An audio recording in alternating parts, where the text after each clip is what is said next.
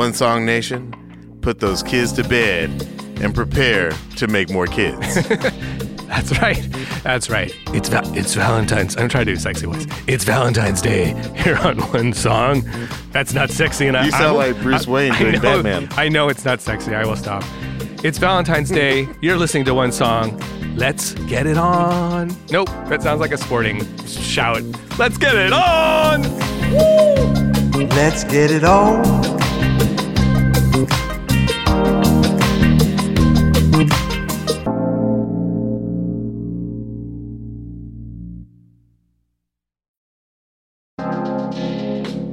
Shout out to U.S. Soy and the United Soybean Board for supporting this episode of One Song and for giving our podcast studio an unbelievably smooth, sustainable makeover. Here on our show, we dive deep into the music, dissecting every beat and lyric. Sustainability is just like that.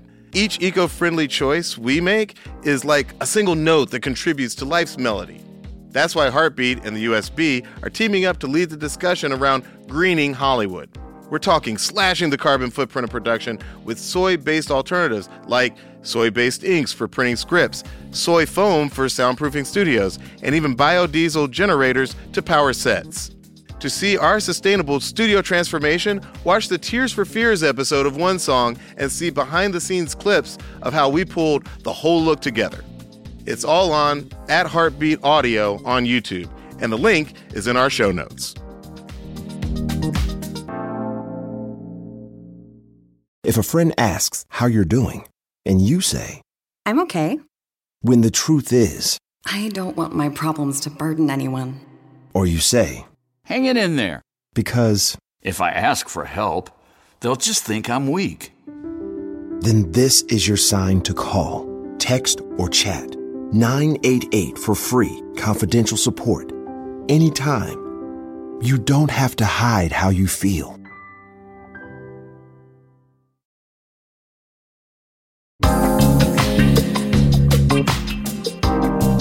Okay, if you're new here, I'm actor, writer, director, and sometimes DJ D'Angelo Riddle. And I'm producer, DJ, musicologist, Luxury, a.k.a. the guy who talks about interpolation on the internet. And I think it's only appropriate that today, a day for lovers, is the day that we choose to celebrate one of the sexiest songs of all time.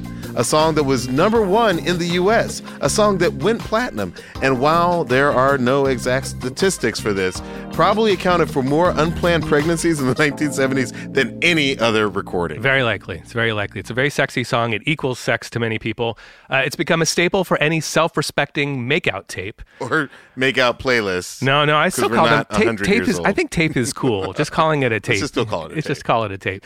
It established Marvin Gaye as a true sex symbol, and it established the wah-wah pedal as the horniest sound on planet Earth. Let's face it. Like, it just, you get a little bit of a wah-wah, and then... It's amazing. Boners are popping. This time on One Song...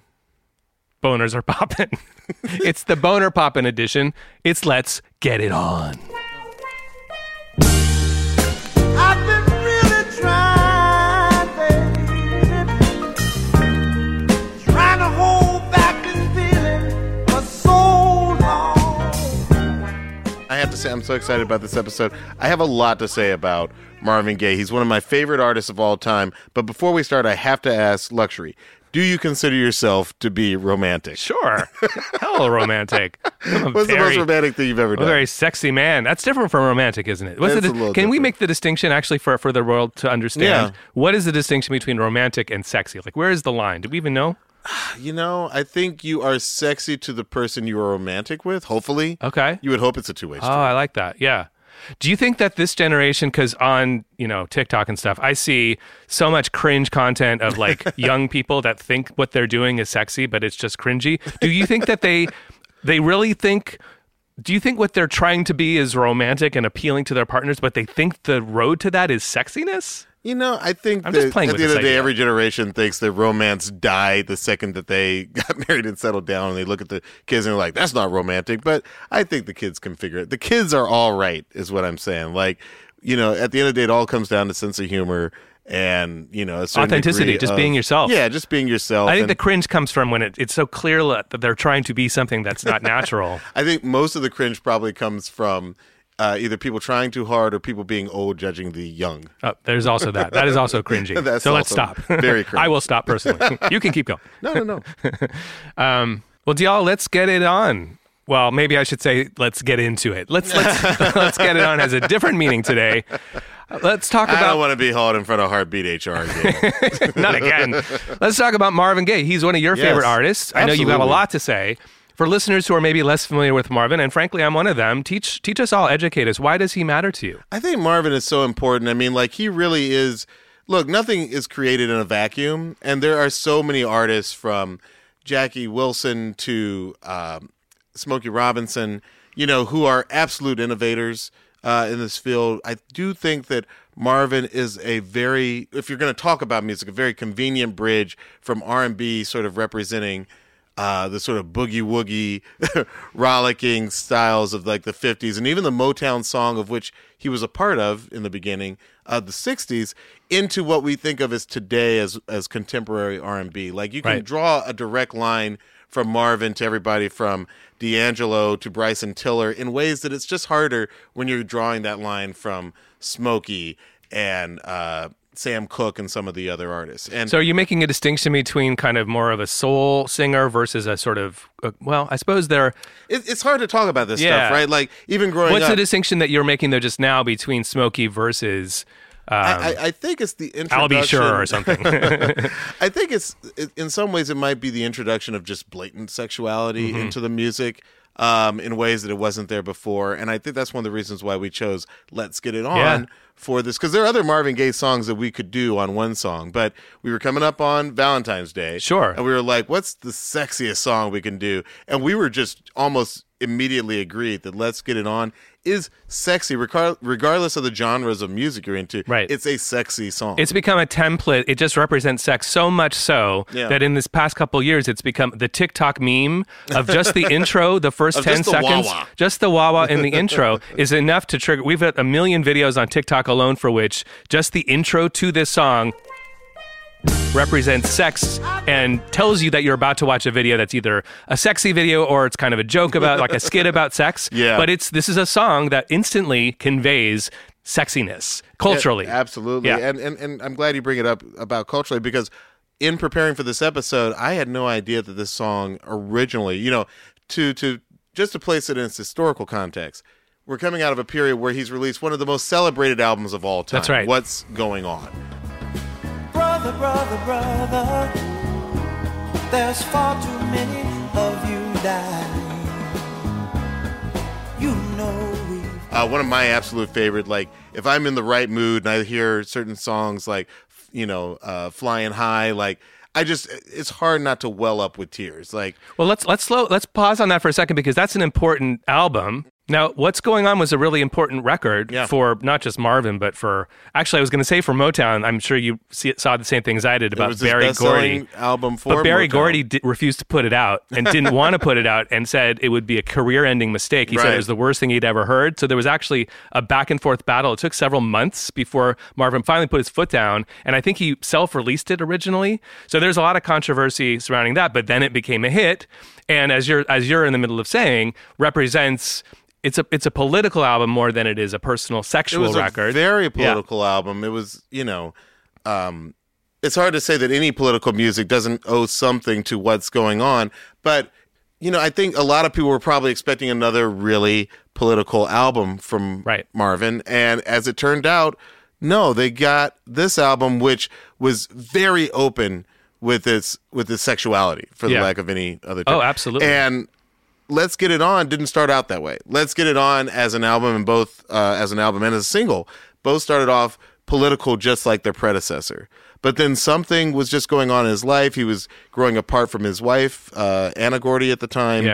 Yeah. He's falling in love with this new person who finds herself in the studio, Janis Hunter, who he will eventually marry before the end of the decade. We'll get into all that because first of all, Anna Gordy is 17 years older than Marvin is, and Janice is 17 years younger than Marvin is. So something going on with the number 17. Age range going on some there. Age range stuff going on there, interestingly. But yeah, that's a big thing happening in his personal life right in this moment. And to your point, the transition from making a political record to making a sexual record happens in this song, which when we get to the song story, we'll get into more detail.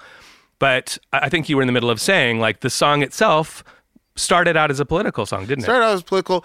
And the same way that What's Going On was like over the top open with its political messages, this was an album that was eventually going to be over the top in its celebration of sex. Mm-hmm. And I think that it was in the David Ritz book that, you know, a case can be made, a strong case can be made. Is the David Ritz biography of Marvin Gaye, yes. It's called Divided Soul. And he makes a strong case that this song and this album in some ways creates the slow jam. Yeah. And we want to talk about that. Like, is this the first, as we think of it, modern slow jam? That's so interesting to me. And I think that is accurate. So we're going to get into what slow jams are and sexuality on this episode. We're going to define sexuality with this episode. D'Angelo, I just want to take a moment to put out there on the public record, people need to know this about you. Okay. You and Bashir, your partner in crime for comedy making for the last 20 years, you co-created Jimmy Fallon's Slow Jam the News. Oh, yeah. President Obama is taking a hard stance on immigration. He wants to let everyone inside. You got to do it the right way. I mean, to Jimmy's credit, Jimmy has a outsized hand in what goes into that show. He has a great writer brain, and he came to us. He's like, "Hey, I want to do something called a slow jam in the news, where we do a slow jam, but we talk about what happened in the news." And at that point, Bashir and I did go off and write what we thought essentially would sound like an Usher song. Okay, I was going to ask, it wasn't based on Let's Get It On. It wasn't based on Let's Get It On. It was more like the R&B of our era, like Shy and Silk and Usher. Shout out to Usher. I think, you know, depending on when you're listening to this, I think the Super Bowl just happened. So, you know, that man got out there and performed to the Super Bowl, which is crazy for Atlanta. My hometown, but like, yeah, it was really ambitious because, you know, only super fans of Jimmy Fallon would even know this. But when we sat down to write the first one with the Roots, you know, it went over really big. It was on his very first episode. And then they were like, we got to do it again. And so we actually wrote an entirely different song for the second one about the AIG, you know, finance scandal of the time. Like, it was really. What was that based on musically? Did you go to a different era for that? Nice and Slow by Usher was like our go-to on that one. And we were like, can we talk about AIG? You know, like, we were going to write an actual brand new original R&B song every single time we did that sketch. You made Insurance Sexy. And then at some point, even Jimmy was like, we're killing ourselves. Like, there's a reason why people do this full-time for a living. All that. Okay. So we eventually settled in on this one version of the song that was similar to the first time we ever did it. So we didn't have to write a new Slow Jam the News song every single time. But, you know, writing an effective slow jam is not that easy, as it turns out. Challenging. And trying to make it funny is even harder. That's so funny. Well, the idea of a slow R&B sort of ballad where it's romantic, sexy, right on that line that we were discussing earlier. Mm-hmm. You know, that idea has existed for some time. Sure, there have always been love songs and there have always been ballads. Yeah. I think the difference here, again, is sort of the unchecked raw sexuality, and let's be honest here, the raw, unchecked black sexuality. I mean, you got to realize we're just coming out of the civil rights movement. Black people were just starting to grow their hair natural, and this, in some ways, like, to free sexuality is the next step one could assume in the political movement. And I do find it really interesting that, you know, something like What's Going On comes out, and it's so overtly political. Just 2 years later, he comes out with an album that's overtly sexual. And now, as a kid growing up, I always heard, you know, so many baby boomers and rock journalists say, like, oh, you know, the 70s let down the idealism of the 60s. You know, everybody was trying to make the world a better place in the 60s. You hear a little bit of that in What's Going On. And then by, you know, the middle and late 70s, it's all about sex. And everybody's giving up sex and partying on trying to make, and funk and disco. Right? And everybody's kind of giving up on making the world a better place. But I will say, in defense of Marvin and those who were into freeing up the sexuality of the nation and the you know, the mass, you know, human mind, if you will, you know, there had been a lot of religious trauma, you know, and there still is, you know, so to them this would have seemed like the next step. And I know that Marvin Gaye said in releasing Let's Get It On, he really wanted to make sure that people saw sex as a way of connecting with God. And absolutely, so to him, after fixing society through political means. It was important for him to try and fix people's spirituality and their view on God via sex, because that's so important to talk about too in the context of Marvin and his life, because Marvin is a person, such a troubled figure historically. Just like looking at his story is really tragic. I mean, not just the way he was killed by his father, shot dead at age 40. Heavy stuff, but his whole experience with his father and his father's sexuality and his father being a preacher and his hidden transvesticism. Which, again, is something that I feel like I didn't know about his father's sort of ordeal about that. I was fascinated to learn that the E at the end of gay was not there at his birth. That was him separating himself from his father. But also giving a shout out to Sam Cooke, who also had a silent E at the end of his name. Yeah. And I guess that Marvin had to deal with, like, schoolboy taunts, with having the last name gay. So in another way, like, this E solved a lot of his own personal issues. But you were just saying, I mean, he was obviously so traumatized by that early childhood experience of his father's conflicted sexuality, it sounds like, and his father's being a preacher, that the sort of mix of church and sexuality and music for Marvin Gaye was an avenue to figure it out in a lot of ways, to sort of understand and express himself. It's a really interesting story. Apparently, if you look at the Midnight Special episode that Marvin Gaye did in the mid-'70s, there's a person who looks like a woman in the audience wearing a wig and a dress. That's his dad, right? And it's his dad. Yeah. Which is, again, like, just something like, considering that his father was like this diehard preacher who, I don't think it can really be debated, abused his wife, abused his kids, and like tortured him and never spared the rod, so to speak. It's just a really intense story. So Marvin getting into his sexuality with this song, with Let's Get It On, was obviously a choice that he made that was even more fraught and weight. It's already culturally in 73 to be doing it was a big deal. Mm-hmm. I think financially, from the perspective of like Motown record label not wanting this big change to happen. It was a big choice. And last but not least, personally, his own personal experience, he's being incredibly brave and vulnerable to come out and say, I'm a sexual being, sex is okay. It's 1973 and I'm Marvin Gaye and Motown, be damned. And yet the reception of this album is remarkable. Like, again, growing up in the shadow of the baby boomers, I would have thought that What's Going On was the biggest record of his career, but no. Let's Get It On comes out and not only outsells What's Going On, but it puts him on a whole new level with a pop audience. Like, this song, Let's Get It On, goes to #1. Yes. An overtly black sexual song goes to #1, and in a lot of ways allows for the Barry Whites. And even it causes a career change in the songwriting of people like Lionel Richie and Maurice White with Earth, Wind, and Fire. Like, it opens up almost like a whole new genre and a whole new space for R&B that to some extent continues to this day. I think that when we think about R&B in the 60s, it's kind of rocking. It's kind of like a version of like the British rock and the American rock. Like, they kind of have like these dance tempos.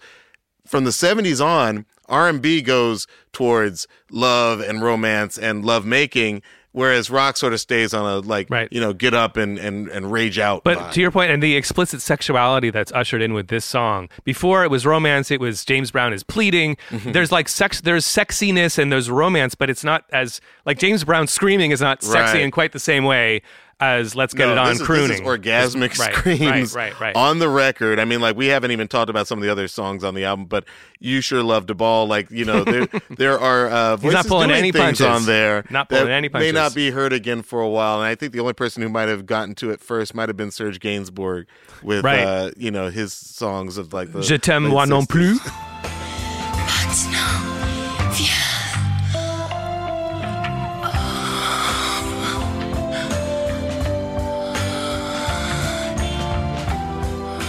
Okay, the foreplay is over. We told you. Put the kids to bed. God. Put the kids to bed. Okay. After the break, we'll be pressing play on the stems to this wonderful song and hearing Marvin Gaye's vocals as well as that wah-wah pedal when we get back.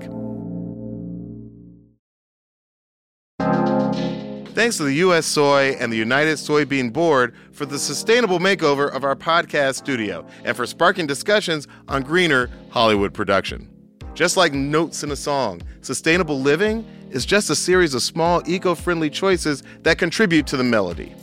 Check out the Tears for Fears episode of One Song and see behind-the-scenes clips of how they pulled the whole look together. It's all on @Heartbeat Audio on YouTube, and the link is in our show notes. If a friend asks how you're doing, and you say, I'm okay. When the truth is, I don't want my problems to burden anyone. Or you say, hang it in there. Because, if I ask for help, they'll just think I'm weak. Then this is your sign to call, text, or chat. 988 for free, confidential support. Anytime. You don't have to hide how you feel.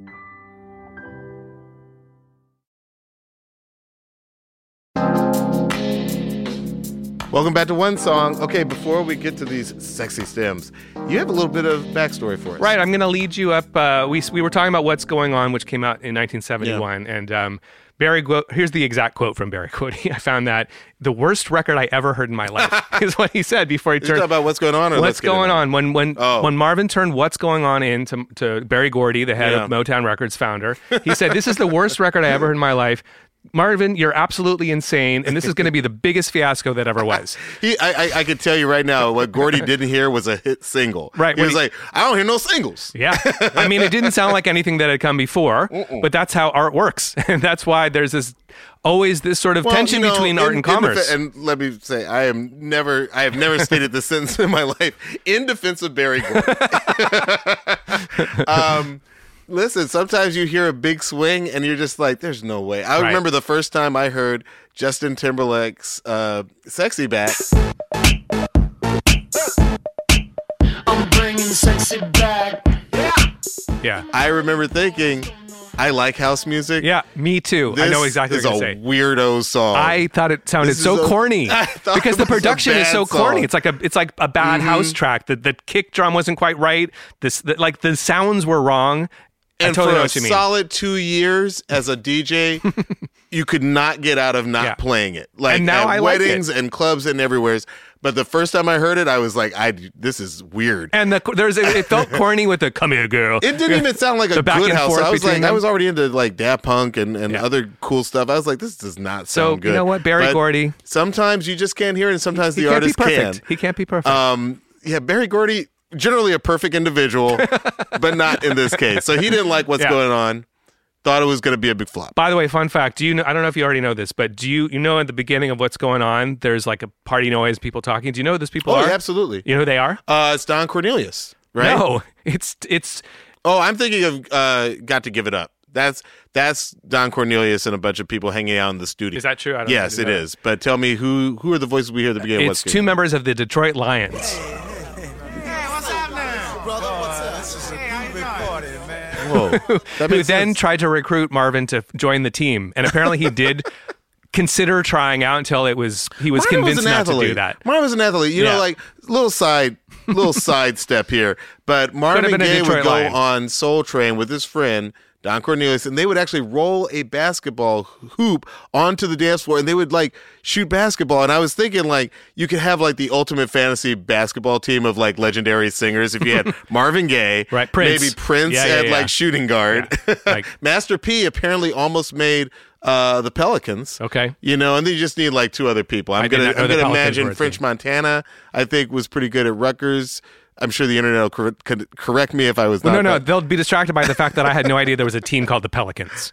I've been out of the loop for a while. Pelicans, if I'm not mistaken. I just haven't paid attention to basketball for quite some time. Is Cornbread Maxwell still playing? Oh, gosh. We need to talk. But that's a subject for another time. But you were saying about Let's Get It On. So just a little bridge to how we get to Let's Get It On. After the huge success of What's Going On, Marvin's next album was actually shelved in '72. He recorded an entire record called "You're the Man," and Motown refused to put it out. But they did offer him the soundtrack to a blaxploitation film called Trouble Man. You have to remember, this is the era. Great album. I'm so excited to play. This is not my... I'm not going to use up my one more song. This is just a song I'm going to play. One of my favorite songs from this record. So this comes out in '72, which is right... Isaac Hayes' Shaft comes out in 71. Curtis Mayfield's Superfly comes out a few months earlier in 72. It's in the air, these incredible composers, black musicians that are making these blaxploitation soundtracks. And one of my favorite songs I'm going to play for you now. This is Marvin Gaye. By the way, he composed and did the entire score himself. He's playing a lot of the instruments. This song is called T Plays It Cool, and it's such a funky jam. And you're hearing Marvin play everything on this except for sax. Here we go.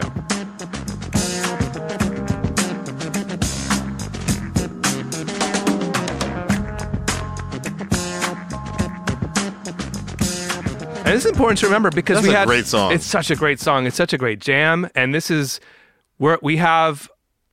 We have to reestablish the fact, by the way, that going backwards for just a minute, don't forget that Marvin Gaye was a multi-instrumentalist. And when he was at Motown, Marvin actually is the drummer on the Marvelettes' Please Mr. Postman. No way. He's the drummer on Stevie Wonder's Fingertips. Nice. And he's a co-writer and the drummer on Martha and the Vandellas' Dancing in the Streets. No way.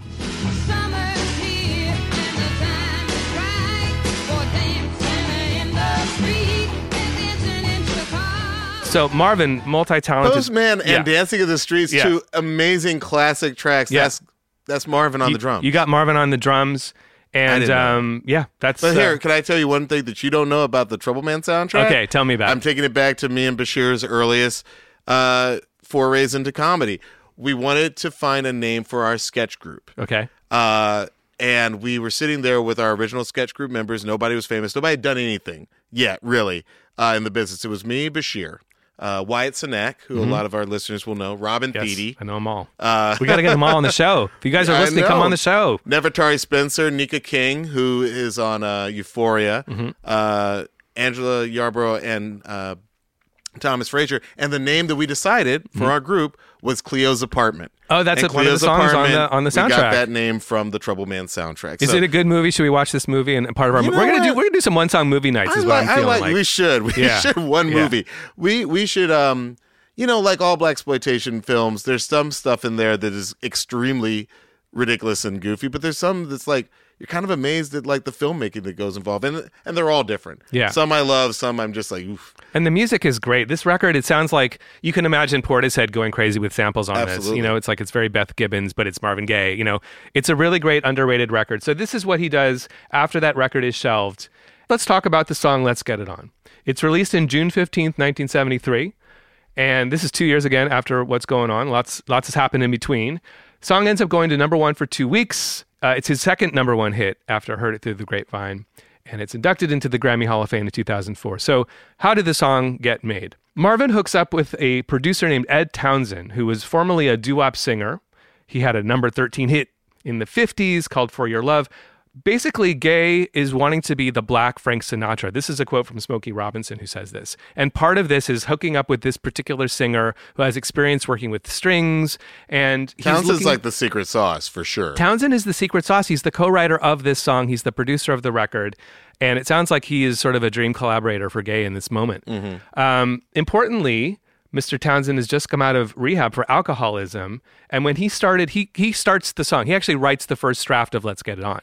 And his lyrics are more religiously focused, I would say. Mm. It's more of a religious song. It's about overcoming addiction. No. And it is, the line, let's get it on, is in there. But as hard as it is to imagine it being separated from its sexual meaning, at the time, let's get it on for Ed Townsend, the original writer of that lyric, was let's get it on life. Let's get on with life. Oh. Let's get past addiction. So it's really interesting to think of it that way. Mm-hmm. There's also, though, a middle step before we get to the sex version where it's rewritten once as a political song. Right, that's what I was talking about, yeah. Clearly, Gaye's getting a little bit of heat for moving too far away from the, don't stray too far from this what's going on thing. Yeah. So the second version he co-writes with Kenneth Stover, who's a co-writer, one of his collaborators. It's more political. I'll play a little bit of the demo for you now. And you'll hear the exact same music. You'll hear a lot of similar melodic and lyrical stuff happening. But the focus is more about, understanding and brotherhood and not sex. I know there should be peace and love. Right, so peace and love. I love that. It should be, it's like the Ringo Starr, isn't that his catchphrase? Ringo Starr is always like, peace and love. So this is the Ringo, maybe that's where he got politics. It from. Maybe that's where Ringo got that from. I mean, peace and love is a pretty, that's been out there as a line. That second version, which was more political, co-writer Ed Townsend wasn't really crazy about it, and he just really pushed Marvin to go down this path of love and sexuality. That's what we're doing. That's what this should be about for you.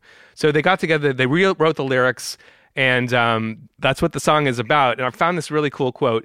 Marvin Gaye said, and again, going back to his personal journey and story, he was clearly making a very conscious choice to be vulnerable and to sort of take on this topic, which had been difficult for him, a difficult part of his life and upbringing. And he wants to embrace and and in a way preach to the rest of the world that sex is okay. So what he says here is, I can't see anything wrong with sex between consenting anybody's. I like the word anybody's. I think we make far too much of it. After all, one's genitals are just one part of the magnificent human body. I contend that sex is sex and love is love. When combined, they work well together. If two people are about the same mind, have your sex. It can be very exciting if you're lucky. I mean, I kind of agree. And I feel like, you know, I feel like his whole thesis with this album was like, we've made too much of sex in a bad way. And we've sort of forgotten that sex is absolutely part of our programming. He's and sex positive in 1973. He puts the T.S. Eliot quote into the album liner notes. You know, the life is, I believe, birth, copulation, and death, which, you know, depending on your mood, can be really depressing, really depressing, or also really life-affirming. Yeah, it is life-affirming. I think sex positivity is about taking what's been in the shadows because we're a Puritan nation and our history. It's like all this stuff about like the most fundamental fact of existence is the copulation part. It's wild. I feel like with this song, Marvin makes R&B the music of making love. I mean, like nowadays, if like someone says, "Oh, I have a makeout tape," as we said earlier, like you don't immediately think like, "Oh, I'm gonna put on like you know a rock song." Like, no, you really did plant a flag for R&B as like the music of to the extent that even that wah-wah pedal, I'm just thinking right now, became sort of the soundtrack for like. It reminds me of a classic stand-up routine by a comedian. I looked it up. I think his name is Jordan Brady, but he was on a show called The A-List, and all of us kids saw this routine, but it was in the early 90s, and he said, anytime you hear a wah-wah pedal, you think of sex. You know, you think of bow chicka wow-wow. Like, he coined it's that Pavlovian phrase, trigger. Bow chicka wow-wow, which was like oh, is that where that comes porn. From? That's where that comes from, apparently. And I think, it, you know, between Barry White and before Barry White, Let's Get It On, the wah-wah pedal just became synonymous with making love. It's a trigger, yes. Yeah. It instantly excites the senses. I want to apologize to my wife. We think that there's no less sexy phrase, ironically, than making love, but you're going to hear it a lot on this episode. So speaking of wah pedal, we're about to get into the stems. We have to start with the guitar. The song starts with the wah on guitar. So we'll start with that in just a moment. First, let me back up and set the scene. It's March 13th, 1973. And one thing I do need to point out as we get into this is because there was the 50th anniversary, there was a lot of archival research that was done to sort of dig into who the performers were. Because the notes taken on the day and literally the album liner notes are terrible.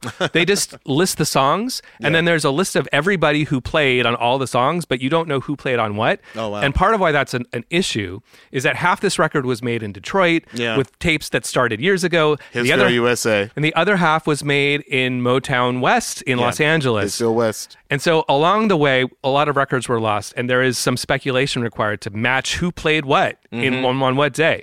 So I did a lot of homework, and I did a lot of research, and I think I got a pretty good job, but it may not be perfect. Let's start with the guitar. So here's how Let's Get It On begins. I've been really trying, babe. I almost have to apologize for laughing, but it has gotten to the point where because of the TikTok or because of just 50 years of it being in the culture, that wah, wah, wah, wah, it is almost a comical sexuality to it. It's fantastic. It's fantastic. So what you're hearing, that is a wah pedal. And what is a wah pedal? We all know what it is, but what is it? Right? It's one of those things. Well, it's a pedal that was invented in the mid-60s by the Thomas Organ Company. What you're literally technically hearing is the sound of an envelope that's opening and closing, so you're sort of sweeping through the EQ, you're hearing the highs, not the lows, with your foot. So somebody is, as they're performing on guitar, they're playing the part, the notes, they're moving their foot up and down, and it goes, wow. It's like opening and closing your mouth, essentially, is the closest analogy I could think. Wow, wow. That's why wah, wah is what it's called. Wow. And the origin of the wah, this is really interesting, comes from a white trumpeter in the 30s named Clyde McCoy. Literally a McCoy from the Hatfield-McCoy dispute. Okay. And in the 30s, he was famous for having a sound where he used his trumpet with a wah or a mute. Yeah, with a mute. And it sounded totally. It sounded like this. I'm just gonna put this out there. I'm just gonna put this out there. I think he might be the guy credited Oh, no doubt. As it is jazz. No doubt. Because it is jazz. He definitely stole it from a black man who did it first. There's probably a black guy out there. 100% true. Lamont Hatfield, who might have beat him to it. Maybe that's the origin of the dispute. Who but, knows? You know, we may never find out. But that is an important distinction to make. He is the one credited. He's the one I don't think we are confident enough to say he invented it. We don't know. He popularized it. Sure. Made it famous. And when the first wah pedal came out, they called it the Clyde McCoy. Cool. It is a tribute to him. So, long story short, this becomes the sound of late 60s rock and roll, heavy rock. This is Hendrix. This is Clapton and Cream. I mean, I typically hear that Hendrix is, you know, usually accredited with popularizing the use of the wah-wah guitar. I think so, too, and I think it's because of this song. This is Voodoo Child by Jimi Hendrix.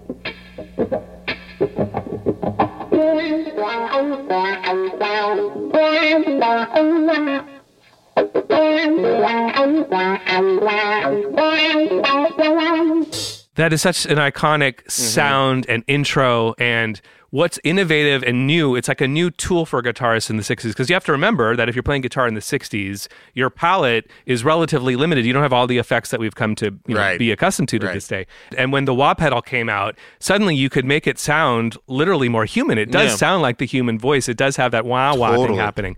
So it becomes this new way of expressing your sound, new way of expressing your guitar. So I think that the Jimi Hendrix example is among the first, and definitely it blew up as a result of that, as everyone wanted to emulate and be like Jimi Hendrix, no doubt. All the guitar players that followed in his wake. Who's the guitarist who plays this on Let's Get It On? You have to guess which of these three names played the wah, because I did 2 hours of research to get to this. There are three guitarists named. There's Don Peake, Arthur Wright, and Melvin Wawa Reagan. Who do you think played the intro? All the way, all the money. It was Don Peake. Oh, was it really? Yes. Oh, nice. Okay. Don Peake, poor guy. He's like, it was me. The guy's name was Wawa, but he didn't play it. So he's out there on the internet trying to make a noise for himself. Reasonably so, because it was him. So this is Don Peake playing that, and I'm going to play it for you now. From isolated, the stems. Okay. From the stems, isolated in the mix. Don Peake with that iconic intro.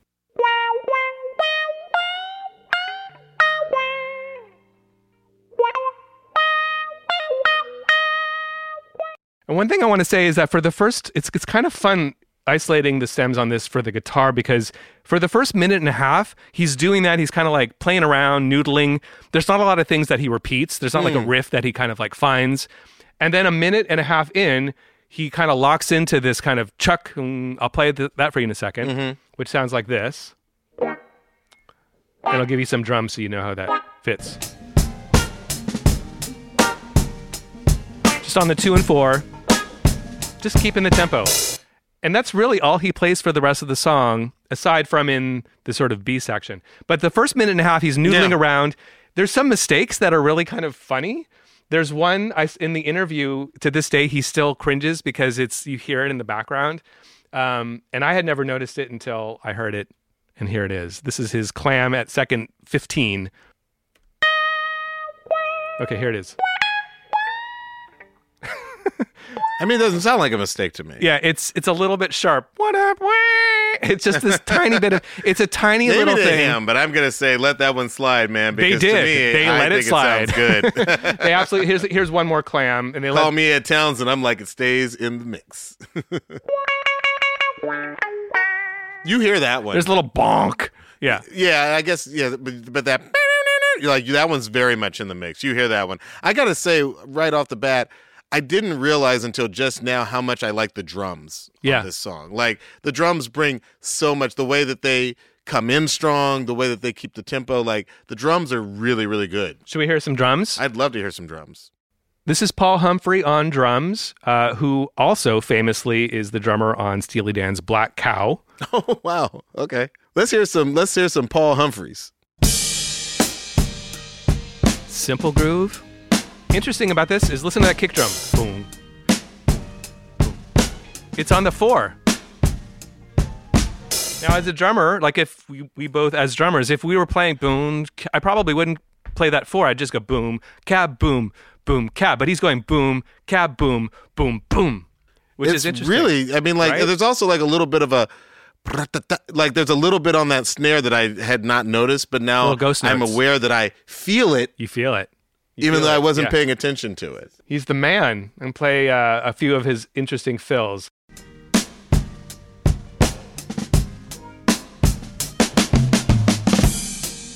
It kind of throws in that little buzz at the end. Yeah, he's having more fun with that snare than I would have thought. Woo! That's a fun fill to play, though. Yeah. Pss, pss, couple of open hat chokes there, and then one more fill.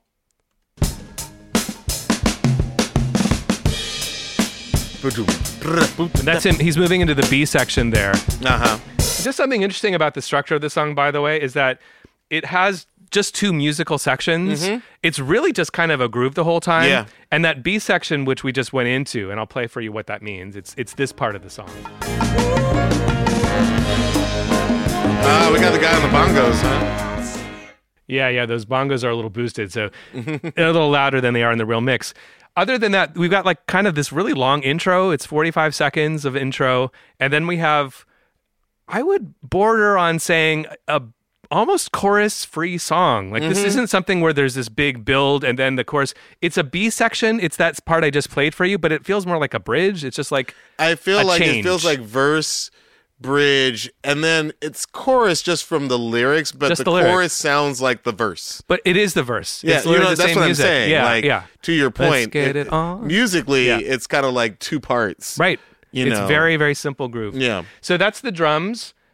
And even that bridge, what we're calling the bridge, is more of a build to the chorus, which musically is just the verse again. Yeah. I mean, if anything, it feels like we need to change this. Actually, to that point, on the album, there is a second version of Let's Get It On, which is called Keep Getting It On. Yeah. And they don't have the B section. Absolutely. It's just straight 3 minutes of just the straight groove. It's the same way on I Want You, there's the song I Want You, then like about halfway in, there's the I Want You instrumental. Yeah. Which as a DJ, you would often play that like when you were trying to set the mood. It feels very much constructed. There was an awareness like, look, we need for there to be a change for it to be radio friendly. Mm-hmm. Yeah. But like on the dance floor, to that point, James Brown records famously have Let's Take It to the Bridge. That's just so you have a break from the 10-minute groove you just started at and you're about to go into again. So that's kind of what that feels like. That's more of a funk-inspired break from the action. So let's keep it moving with the bass. This is Wilton Felder from the band The Crusaders. Second half of this record, I mentioned, has the Detroit players, the Detroit performers from Motown and the Funk Brothers. So James Jamerson is not on this track. The internet is wrong. It's Wilton Felder. And here he is playing a little foreshadowing of what we'll be talking about later in the episode, a bass line that a certain redheaded gentleman... A bass line I think is iconic. That we all think is iconic. Okay, I'm glad you said the word, not me. Because it's dead simple.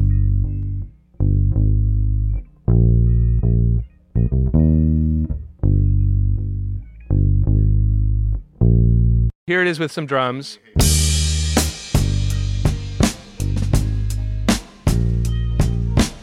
And he's mostly just playing that four-note cycle throughout the track. I will play this one moment where he gets a little bit fancy, a little teensy bit fancy with a fill or two.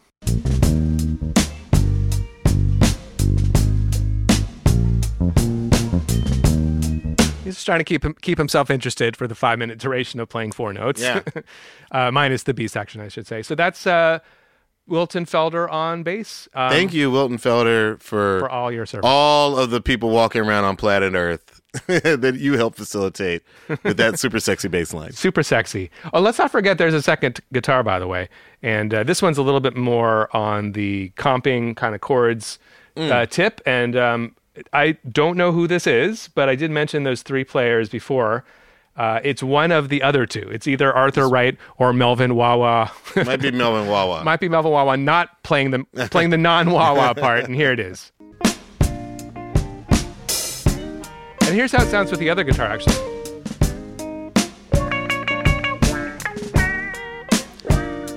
That's crazy when you just have that one in there. The one that we've noticed probably the least. Yeah. It sounds a lot more like an Al Green song. Yes, that's a great point. Yeah. It sounds like simpler, Al Green, who, is another one who I think had like some great slow jams. Yes. Big Al Green fan. Around the same time. Yeah. I think also there was some heavy competition between Gaye and Green. I read some interview where the interviewer like mentions Al Green almost in passing, and then his tone, Gaye's tone changes immediately. He gets kind of like a little like more aggro. I wonder if that's because, I mean, like Al eventually becomes a reverend. Maybe Al reminded him too much of his dad or something. That could be. And by the way, so that guitar part, just playing chords, really keeping it simple, which is very similar to what the piano is doing. Not a lot of fancy stuff. And in fact, when I heard the guitar part, I almost wasn't sure if it was a piano. I'll play you the piano and then I'll mix the two and tell me if you can tell them apart. And this is Joe Sample, also from The Crusaders, playing the piano and also played on Steely Dan's Black Cow. And now I'll add the guitar. You can't even hear the guitar because they're practically playing the same part all together. Sounds so good, man. It does sound good, yeah. Geez, it sounds like nice and meaty. That's a chunky piano going on there. Beefy. Very church too, right? Very church.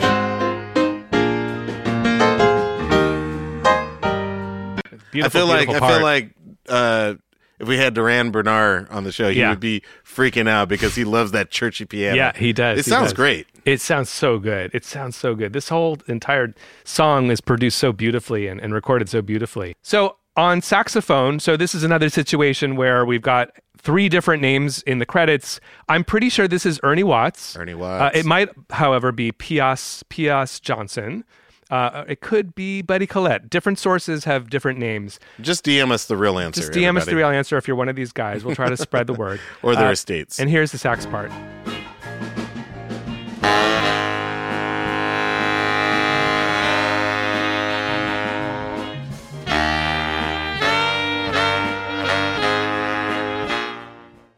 So that's happening in the horn section. We've got perhaps those three names in some mix. But here's the thing. If that's Ernie Watts, that'd be great because he is the guy who did this.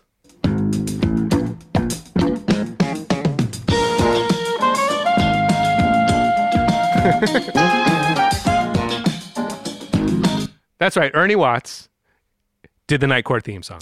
However, if it wasn't Ernie Watts and it was instead P.S. Johnson, he's the guy who has the sax solo on this.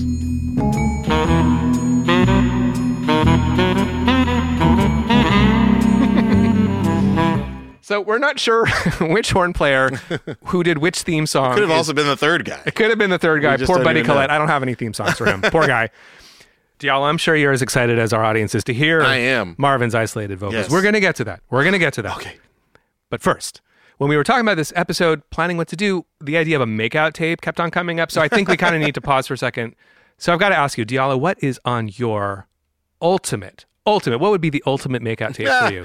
Well, I haven't made a makeout tape since my cassette deck broke. But I will say that this does come back to my relationship with this song. I'd probably heard this song in various ways, growing up. But it was actually not until college in the mid-'90s when I was like trying to make a makeout tape, and a buddy of mine was like, he was like, "Oh man, I got the old check of this out." And I remember this song came on, and I was just like, about the time the drums came on, I was like, "Whoa, that sounds like audible sex!" Like it was a different relationship with it. Something about the music that really just crossed the line.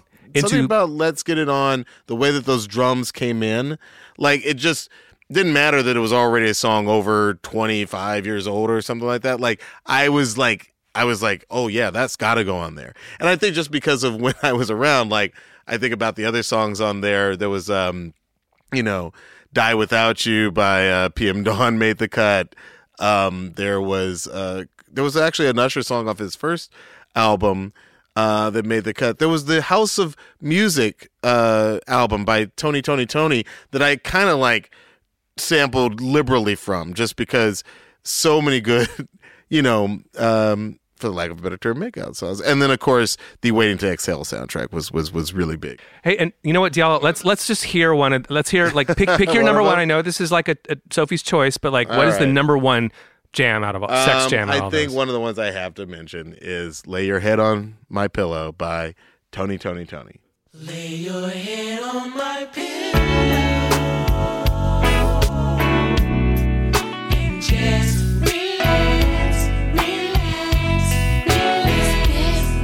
Yeah, I mean, like, the song was produced by Tony, which tells me that it was the Wiggins brothers, Raphael Sadiq and Dwayne, and I believe the drummer, the guitarist is Timothy Riley. Okay. No relation, as far as I know, to Teddy. Sexy Slow Jam. That's your number one. Is that still your go-to? Not anymore. I mean, like, you know what's interesting about makeout songs? We share a special relationship with them, in that if you're in a relationship and, like, that's your makeout song with one person, like, it feels wrong to. So I retired that one before even the end of the 90s, okay, and long before my current wife, and we have our own. You know, so she's never experienced that particular song. No, she's not going to know that. That Diallo was young. I was like, you know, she's better off for not having that. I see. You know, I will say that my song with my wife is "Sure Thing" by Miguel. And it's not even just a make-out song. It's like, you know, a song that I associate with us dating and falling in love, and even when we got married. So I think our current. Can we hear that one? I'd love to hear it. Sure, it's sure. This is "Sure Thing" by Miguel. You could bet that never gotta swim. If you be the cash, I'll be the rubber band. You be the match, I will be a fuse. Boom, painter, baby, you could be the muse. I'm the reporter, baby. Okay. All right, we have pulled the curtain back on my sexy times. Now we know. I feel like you revealed a lot in a vulnerable way. I appreciate it. That's the theme of the show. Very vulnerable. I feel exposed. Yeah. Luxury. What went on your makeout day? I'm so curious. Right. When I wanted to get down, you know, in my earlier years, I would just put this on, and, you know, ladies would melt. Oh,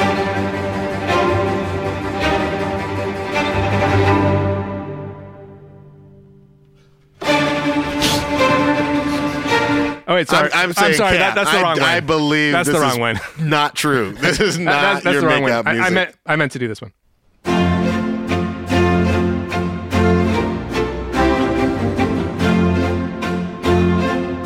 Oh, yeah, we get freaky to Vivaldi. You know it. Big Cap. You know I'm calling it. Big Cap. There's no way this was your makeout music. No, it's true. I was lying.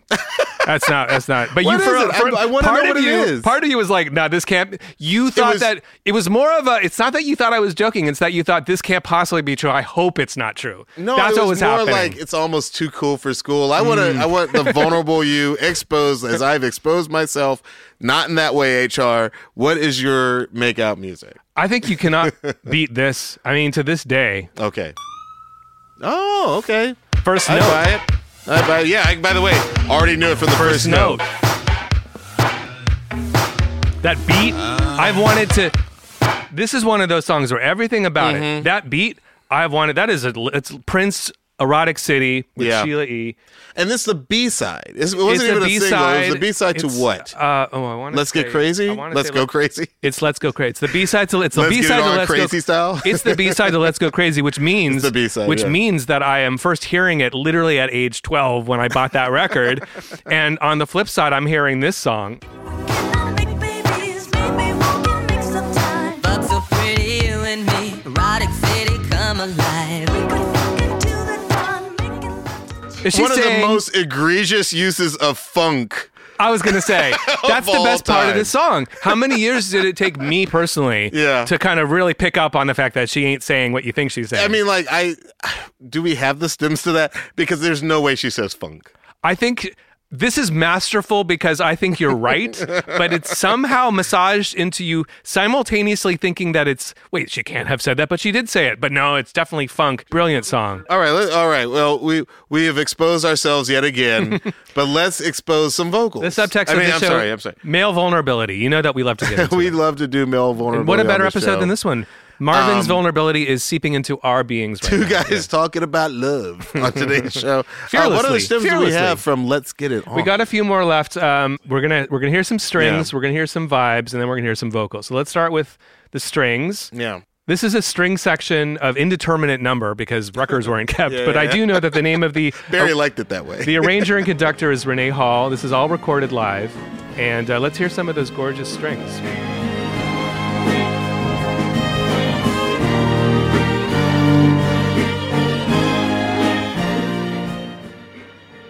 So there's some counterpoint going on there. The lower strings are kind of mirroring the chords and the bass line, and we got some melodies on top. Let's find one more part.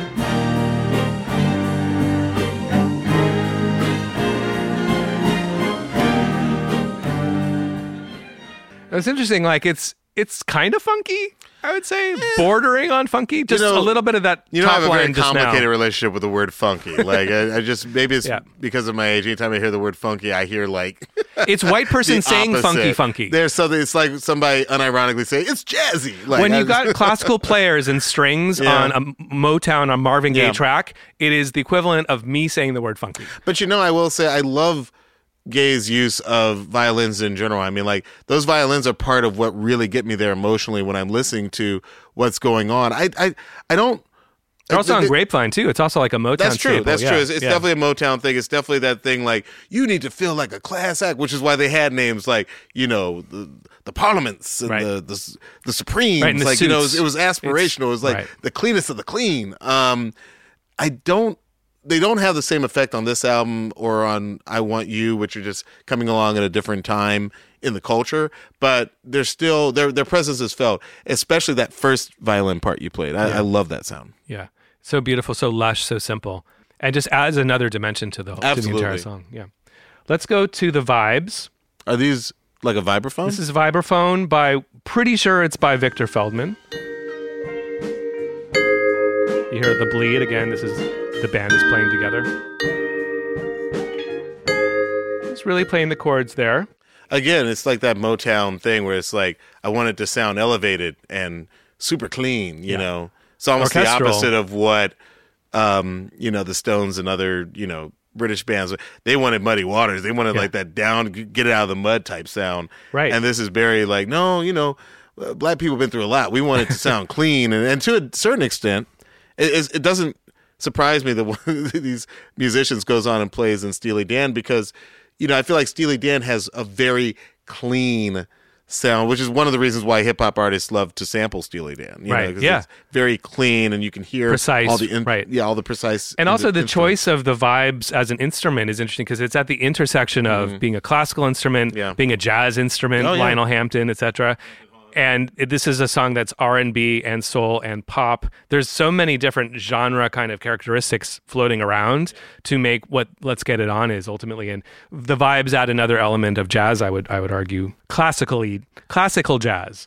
All right. Now, with no further delay, we are going to talk about one of the greatest voices in not just R&B history, but one of the greatest voices of the 20th century, Marvin Gaye, a voice so silky and perfect that he could take other people's songs and have bigger hits. It's important to note, he wasn't the first singer on I Heard It Through the Grapevine. It was a Gladys Knight and the Pips song, but it is the Marvin Gaye version that we all know and love. It's just a phenomenal voice, and we have it for you now. I've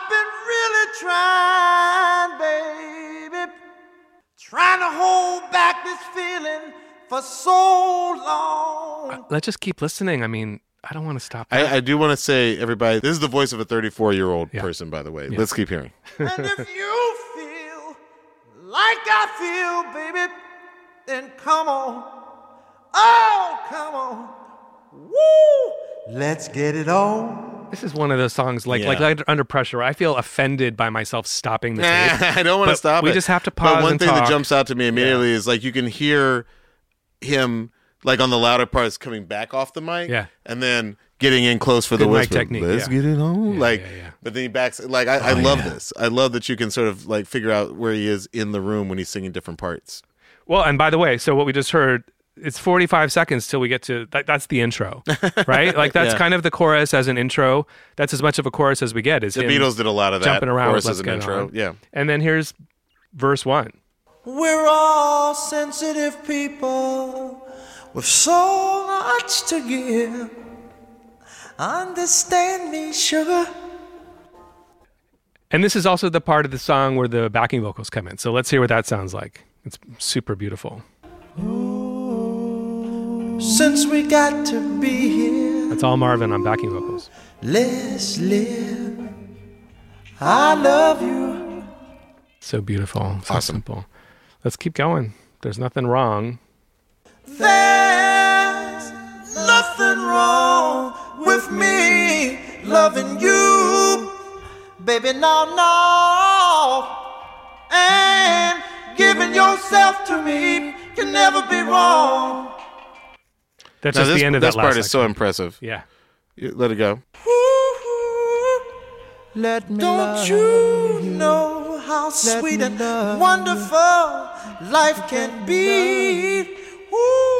Let me love. That let me love you. Mm-hmm. Interesting counterpoint. I'm asking you, baby, to get it on with me. Let me love. Ooh, ooh. Let me love. Ooh. Now's probably a good time as any to bring up the fact that, according to the book by Ben Edmonds, Marvin Gaye, The Last Days of Motown Sound, there is a woman in the room, and she's quite young. And it's not his wife. It's not his wife. It's not Anna Gordy. But it is soon to be his. It is soon to be his next wife, and the mother of his two children. Yeah. And I found this great quote that kind of explains what Marvin's headspace is as he's singing these lyrics, as he's singing these vocals we've just been hearing. Yeah.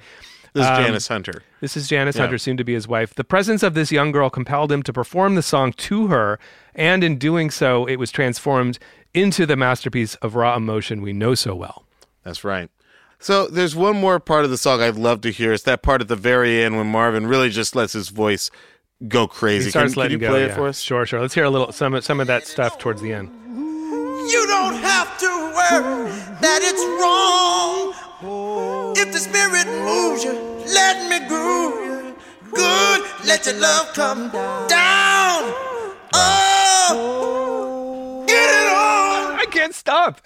I mean, there's so many good parts in there. There's no bad parts. You know, you got that. You got, gosh, there's so many wonderful parts in there. Not, you know, aside from the loudest part, the most, you know, in the spotlight part. There's so many good thoughts in there. I mean, the man had so many hooks in his head. There's so much sweetness on the sort of background oohing and cooing, and then there's the just sort of sanctify. Speaking of which, there's a funny section I'm going to play for you now because Marvin's doing all the ad-libs kind of in this section, and he starts to run out of ideas, so he asks Ed Townsend, his co-writer, his producer, he goes, what should I do here? So Ed goes, you know, how about something like sanctify? So Marvin literally sings something like sanctify. Here that is. Some like sanctify. That's like say goodnight, Alice. Goodnight, Alice. Exactly. Goodnight, Gracie. Yeah, exactly. That's great. I didn't know that's why I even said that. But the thing I always liked about sanctify, right? Here, and then the claps come in. Hear that clap. Hey, girl, you did.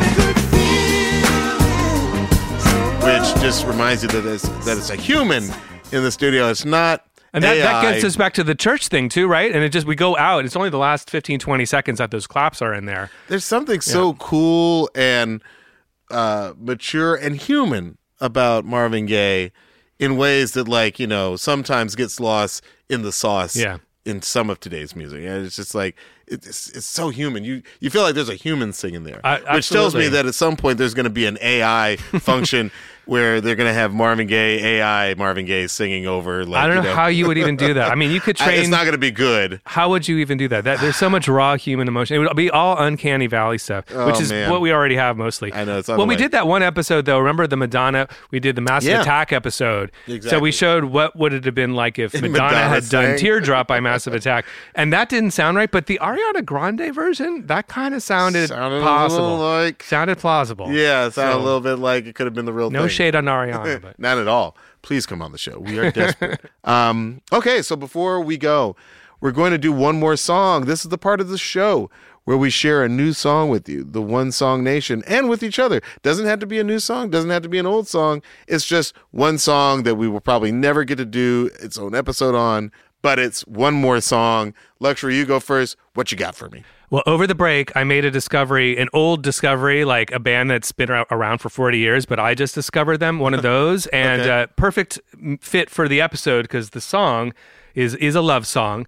But the band is New Age Steppers. It was more of a project, this post-punk dub combination in 1981. This gentleman named Adrian Sherwood, who you may recognize as a very famous remixer, Depeche Mode onwards. He's been doing it for 40 plus years. Yeah. But in 81, he brought together Ari Up from the Slits with this group of Jamaican musicians. This is all happening in London, so they're all London, England based, and put together this beautiful blend of a dub song, a cover of a dub song by Bim Sherman with some Jamaican musicians and some members of the Slits, just in this wonderful post-punk combination. And the song is called Love Forever by New Age Steppers, 1981. Love it.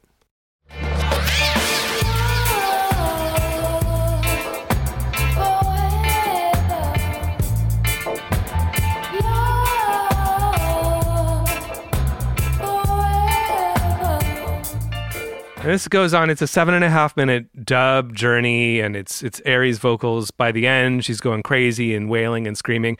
By the way, she's only, I think, 18 or 19 when she records this. So that's my one more song, Love Forever by New Age Steppers. What you got for me, Deal? All right. For my one more song, we've talked a lot about Ed Townsend's work with Marvin Gaye. This is a song by Bill Wolfer. Bill did a lot of work with Stevie Wonder, very similar to how Ed Townsend works with Marvin Gaye. And when you listen to this, it might sound like a Stevie Wonder song. You can imagine Stevie singing this, but I thought it was a really good song. It seems like Bill might have kept this song for himself. The song is called Wake Up, and it's a really groovy song. I'm going to try and find you a good little snippet to enjoy. Check this out.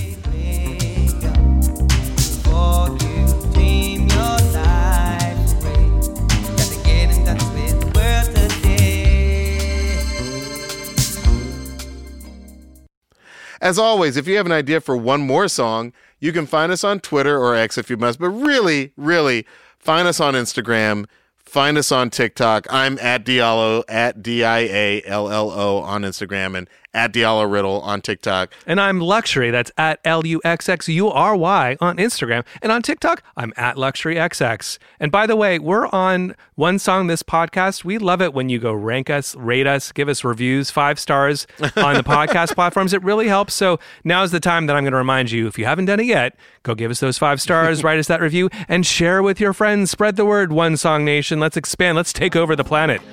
Luxury, help me in this thing. I've been and continue to be producer, DJ, songwriter, and musicologist Luxury. And I'm actor, writer, director, and sometimes DJ D'Angelo Riddle. And this has been One Song. We will see you next week. This episode was produced by Matthew Nelson with engineering from Marcus Hom. Additional production support from Casey Simonson. The show is executive produced by Kevin Hart, Mike Stein, Brian Smiley, Eric Eddings, Eric Weil, and Leslie Guam.